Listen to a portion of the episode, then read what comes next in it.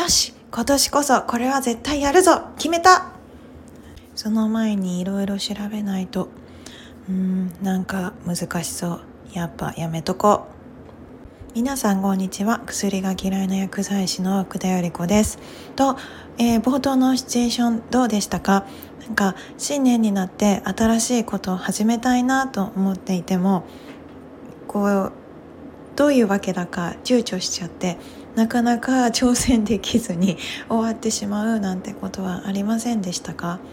まあ、私もそうじゃなかった今はいろいろ挑戦できますが、まあ、そうじゃなかったかなっていうと、まあ、結構こういう傾向にありがちだったかなとは思います。なぜかなって考えた時にやっぱり完璧主義だったっていうのが一番大きくてでなんか挑戦する前になんかいろいろ調べちゃって。で調べすぎちゃうことによってなんか余計に不安になっちゃって。でなんかもうそこで満足しちゃってもういいやって感じだったのがありましたね。皆さんも結構多いんじゃないでしょうか。で私あの、まあ、最近また過去の配信を聞いてたりあと最近まあ知り合った方が、えっと、アクロバットで働かれてる方でで私アクロバットやり始めたの、えっと、2年前の10月なんですよ。であねこれやった時にもみんなから結構驚かれて「えアクロバットジム行ったの?」みたいな 感じで驚かれました。あね、あのやっぱり行くとどうしても若い方多いし、まあ、体験のクラスは割と大人も多かったんですけれどそれ以降行ったクラスはやっぱキッズが多いので。その中でねやっぱ大人一人っていうのは やっぱりちょっとなんかうーんって感じもありましたね。でもまあこれもすごく行ってよかったなと思っていてあ、ね、あの新しいことを挑戦するに関してのこうどういったマインドだったら始められてどうしたら継続しやすくなるのか、まあ、そういったことも今日あのアクロバットを始めたきっかけであったり、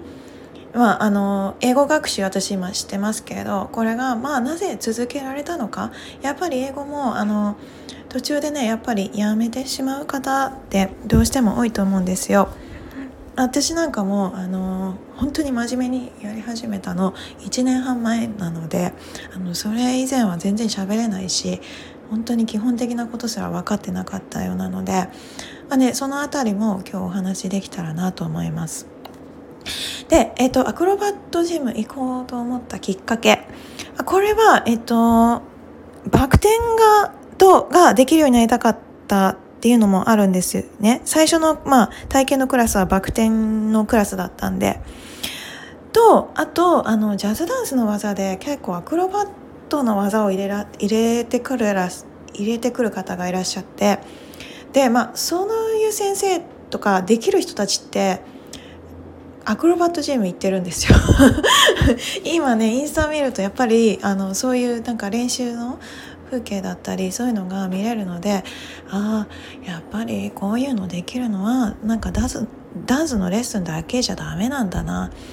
こういうアクロバットみたいなところ行かないと、まあ、できるようにならないんだなってちょっと自分で思ってでまあ行きたいな行きたいなと思いながらもやっぱりなかなかタイミングがなくて行けなかったんですけれどあそのあねちょうどまあ、行こうかなと思ったタイミングで、まあ、ちょうどいいクラスあの体験で、まあ、なんかちょっと入会金無料になったり、まあ、そんな感じのタイミングがあったんで。えっと、行き始めました。まあ、行き始めたといっても、あの、これちょっとあまり継続できなかったんで、習慣化にはちょっとつながらない お話になっちゃうかなと思うんですが、まあ、まずこの最初の一歩ですね、どうしたらいけるようになるのかっていうのもお話ししますね。で、まあ、行きました。で、えっと、すごく楽しかったです。やっぱり皆さん来てらっしゃる方、何が理由で、えっと、これに来たんですか？とかっていうお話もそこでしました。あの、中国人の女の子は、やっぱジャニーズジュニアの、やあのそのアクロバット的なものにえっとすごい憧れていて自分もできるようになれたらいいなとかって言ってたりあやっぱりスポーツされてらっしゃる方が多かったですね。なんで、えっとまあ、そこで違うことに挑戦してみたいなっていうので、えっと、来ましたって方が結構いらっしゃいました。で私は、えっと、そのバク転とマカコがどうしてもできるようになりたいあとやっぱりジャズダンスとの、まあ、やってることと、まあ、アクロバットジムで、まあ、どういうトレーニングをこうやるのか、まあ、そういった面でもすごく興味がありました。あとねバク転ってこうヨガでは私骨屈好きなんですが、まあ、止まった状態ジャンプとかはしないで、まあ、ゆっくりとあの後ろ向きにこう降りていったりするようなものがあるんですがアクロバットだと一回宙に浮くっていう空中に浮く瞬間がありますよね。からまあそのその何ですか感覚みたいなのをどうやって練習して、まあ、その私は大人からやったから恐怖心がすごくあるわけですよ。ちっちゃい子だとねそういう恐怖心ないんですよね見てるともうなんかそういうのがなくバンバンやってるんですけれど、まあ、私大人から運動始めてやり始めたんでやっぱその恐怖心に打ち勝つにはどうしたらいいのかって、まあ、その方法みたいなのを、えー、と知りたくて行き始めた行ってみました。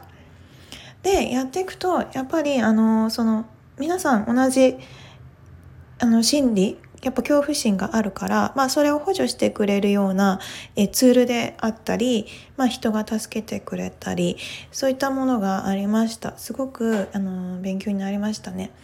その中でね私よくあの道具使っていろいろ練習今あの自主練家であの練習してるんですけれどそこでバク転の際に使われた、えっと、ツールなんか、まあ、家で再現できたらいいなと思って、まあ、椅子とかヨガホリールとか使って、まあ、ちょっとずつ練習してるような感じです。でまあ私その行った時にあの思ったことですねこれはまあちょっと前にお伝えした、まあ、呼吸とか、まあ、精神的な安定とかマインドのコントロールとかにもすごく関係してくるんですけれど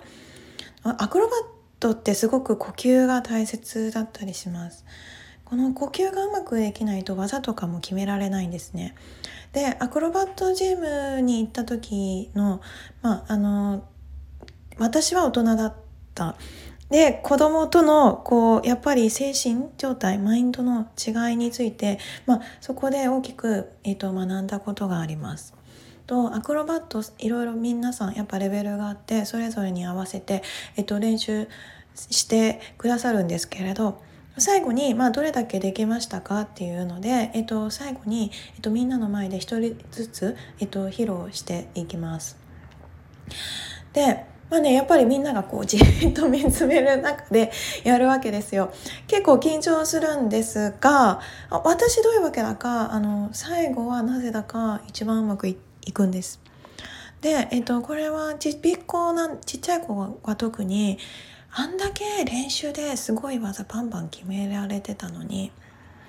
あの最後になるとどういうわけだか失敗しちゃうんですよね失敗しちゃうしうまくいかないんですよ。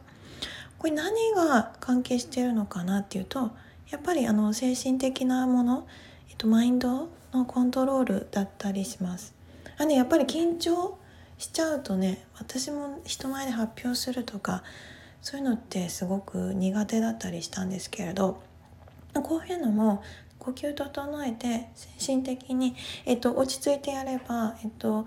きちんと話して、えっと、理にかなったようにきちんと説明することができるんですね。なんであのいろんな発表とかそれこそね本番強くなるにはメンタル面すごく重要ですよっていうのはまあ、呼吸だったり、まあ、日々の練習だったり、まあ、そういった面でもすごく大切でで酸素がきちんと行き渡らないと発表の面でもきちんとあの説明することがよくわからないこと喋っちゃったり緊張してるとですね緊張して、まあ、心臓がパクパクして脳に酸素が行き渡らないとやっぱり、えっと、うまく話せなかったりなんかよくわからないこと言っちゃったりとかあとあのきちんと落ち着いてできれば酸素にも脳が行き渡るのできちんと理論的に話したりあそれは、えっと、アクロバットで最後にこう披露する時も同じですね。酸素にきちんとあの頭に酸素がきちんと行き渡って呼吸が整っていれば落ち着いて、えっと、俯瞰してこれはアンガーマネジメントであったり感情のコントロールであったり、えっと、そういったところにもつながってきます。なんでね、あのその時なんで私最後こんなにうまくいくんだろうってあの最後だけ結構うまくいくんでねなんかあの子供の親御さんから大した技じゃないんですよ本当に。側転とかなんで。なんか側転まずできるようになりたいっていう感じであのジムアクロバットジム行ったような感じなんでね。あの大したことじゃないんですよみんななんかもう空中でブクーとかって回っちゃってあの着地みたいなのバンバン決めているようなところで、まあ、なんか側転が普通に綺麗に決まったっていうのだけで最後なんだか最後すごい決まってたからすごいですねとかって言われてあそうですかねみたいな感じだったんですが。ね、あのこれいろんなとこでも共通してきますだから結局呼吸が整っていればいろんな面においてもすごく有利なんですよね。あのどんな状況下でもどんな時でもそれこそ災害とか何かあった時にでも、えっと、きちんと、えっと、どうすべきかっていう判断が下せてどう行動すべきかっていうことが分かってきます。からあのー、不安なこととかってまあ80%はほぼ起こらなくってね、不安でこう気持ちが沈んじゃって毎日あの楽しく過ごせないっていうのも良くない。もちろんあの被災された方の気持ちを思わないとかそういうことではないですけれどあのこうやっぱり心だったり呼吸だったりそういったことを、えっと、コントロールすることによってあのいろんなことが、えっと、継続それこそ継続につながってきます。続けられるか続けられないかも、えっと、そこで、えっと、きちんと客観視してで、えっと、続けられたりしますから。さあ英語もね私も1年半なんですよ本当に。やり始めてしっかり。で大学も別に英語がすごくできるような大学でもなかったからあの本当にひどかった。ですけどなんか1年半で、えっと、いろんな方と喋れるようになってえ本当に1年半なの？みたいな感じで、えっと、今は言わら日本人の方も含めて、えっと、言われます。そう私本当に1年半なんです。しかもやり始めたきっかけが、まあ、ちょっと職場のストレス対策 だったりしました。あのーもうやっぱりストレスでちょっとおかしくなっちゃった時になんかなんか何か新しいことを始めたいと思ってで AI を使った英語学習を朝に始めてで朝にやると6倍効率がいいなんて話もしましたけれどと朝にやると次の日すごい覚えられてるんですよ。その日覚えられてなかったことがすごい覚えられていてあもっと続けたい。もっとこれを続けたらもっとできるようになるんじゃないか。ヨガもそうですね。朝とかにやっぱり瞑想も朝にやり始めるとどんどんいろんなことができるようになるのでなるべく朝にいろんなことをしたら、えーと、継続できるんだなっていうことに、えーと、気づいてそこから、えーと、続けている感じですだから、えー、と好きなこととかやりたいことまあきっかけとなるものの朝だとこうあんまりこう気がらなかったことでも、えっと、やりやすかったりやり始めやすかったりしますから是非、えっと、それもやって朝にちょっとやってみると、えっと、変わってくるかなと思います。そうあの朝の学習は本当に6倍効率がいいです。英語学習もねあの6倍あの効率がいいってことも知ってえっと、過去にはね朝と夜でどれだけ記憶力の差の違いがあるのか自分で分析したものを、えっと、あの蓄積したものを1年後ぐらいに自分で分析して、えっと、出しました。やっぱりああの学習時間すごく、えっと、短くても効率を出せる時間は朝だなっていうのもそこで結果がきちんと分かったので。それは、えっと、インスタのストーリーのハイライトのところにも、えっと、英語の経過報告について記載しているのとあと過去に英語学習が朝の方が6倍効率がいいというのと,、えー、とストレッチの時間ですね。も、えー、と朝の方が6倍効率がいいなんてお話を過去にしてますのでもし気になった方はそちらも、えー、と見てみてください。下の概要欄の方に貼っておきます。英語学習も終わりがないですよね。どこで終わりなのかっていうのがないからあの数字としてねやっぱり出るとあこうやってやればいいんだっていうのが、えっと、分かってあのすごく自分のモチベーションだったり継続のきっかけにもなったりしますからあのぜひね新しいことを始めたいと思うならぜひ朝朝がおすすめ 6倍効率がいいですからねあのちょっと早起きして、えっと、やってみるとかしてみてください。このチャンネルでは皆さんからいただいた情報をもとに私の経験から感覚的なものではなくきちんとした理論根拠データに基づいた日々の生活の役立つ情報をお伝えしていきます。この内容がいいなと思っていただきましたらぜひいいねとチャンネル登録していただけると通知が来ます。といいねをしていただけると次の配信の励みになりますのでもしよかったらお願いします。今日も良い一日をお過ごしください。Have a nice day. バイバイ。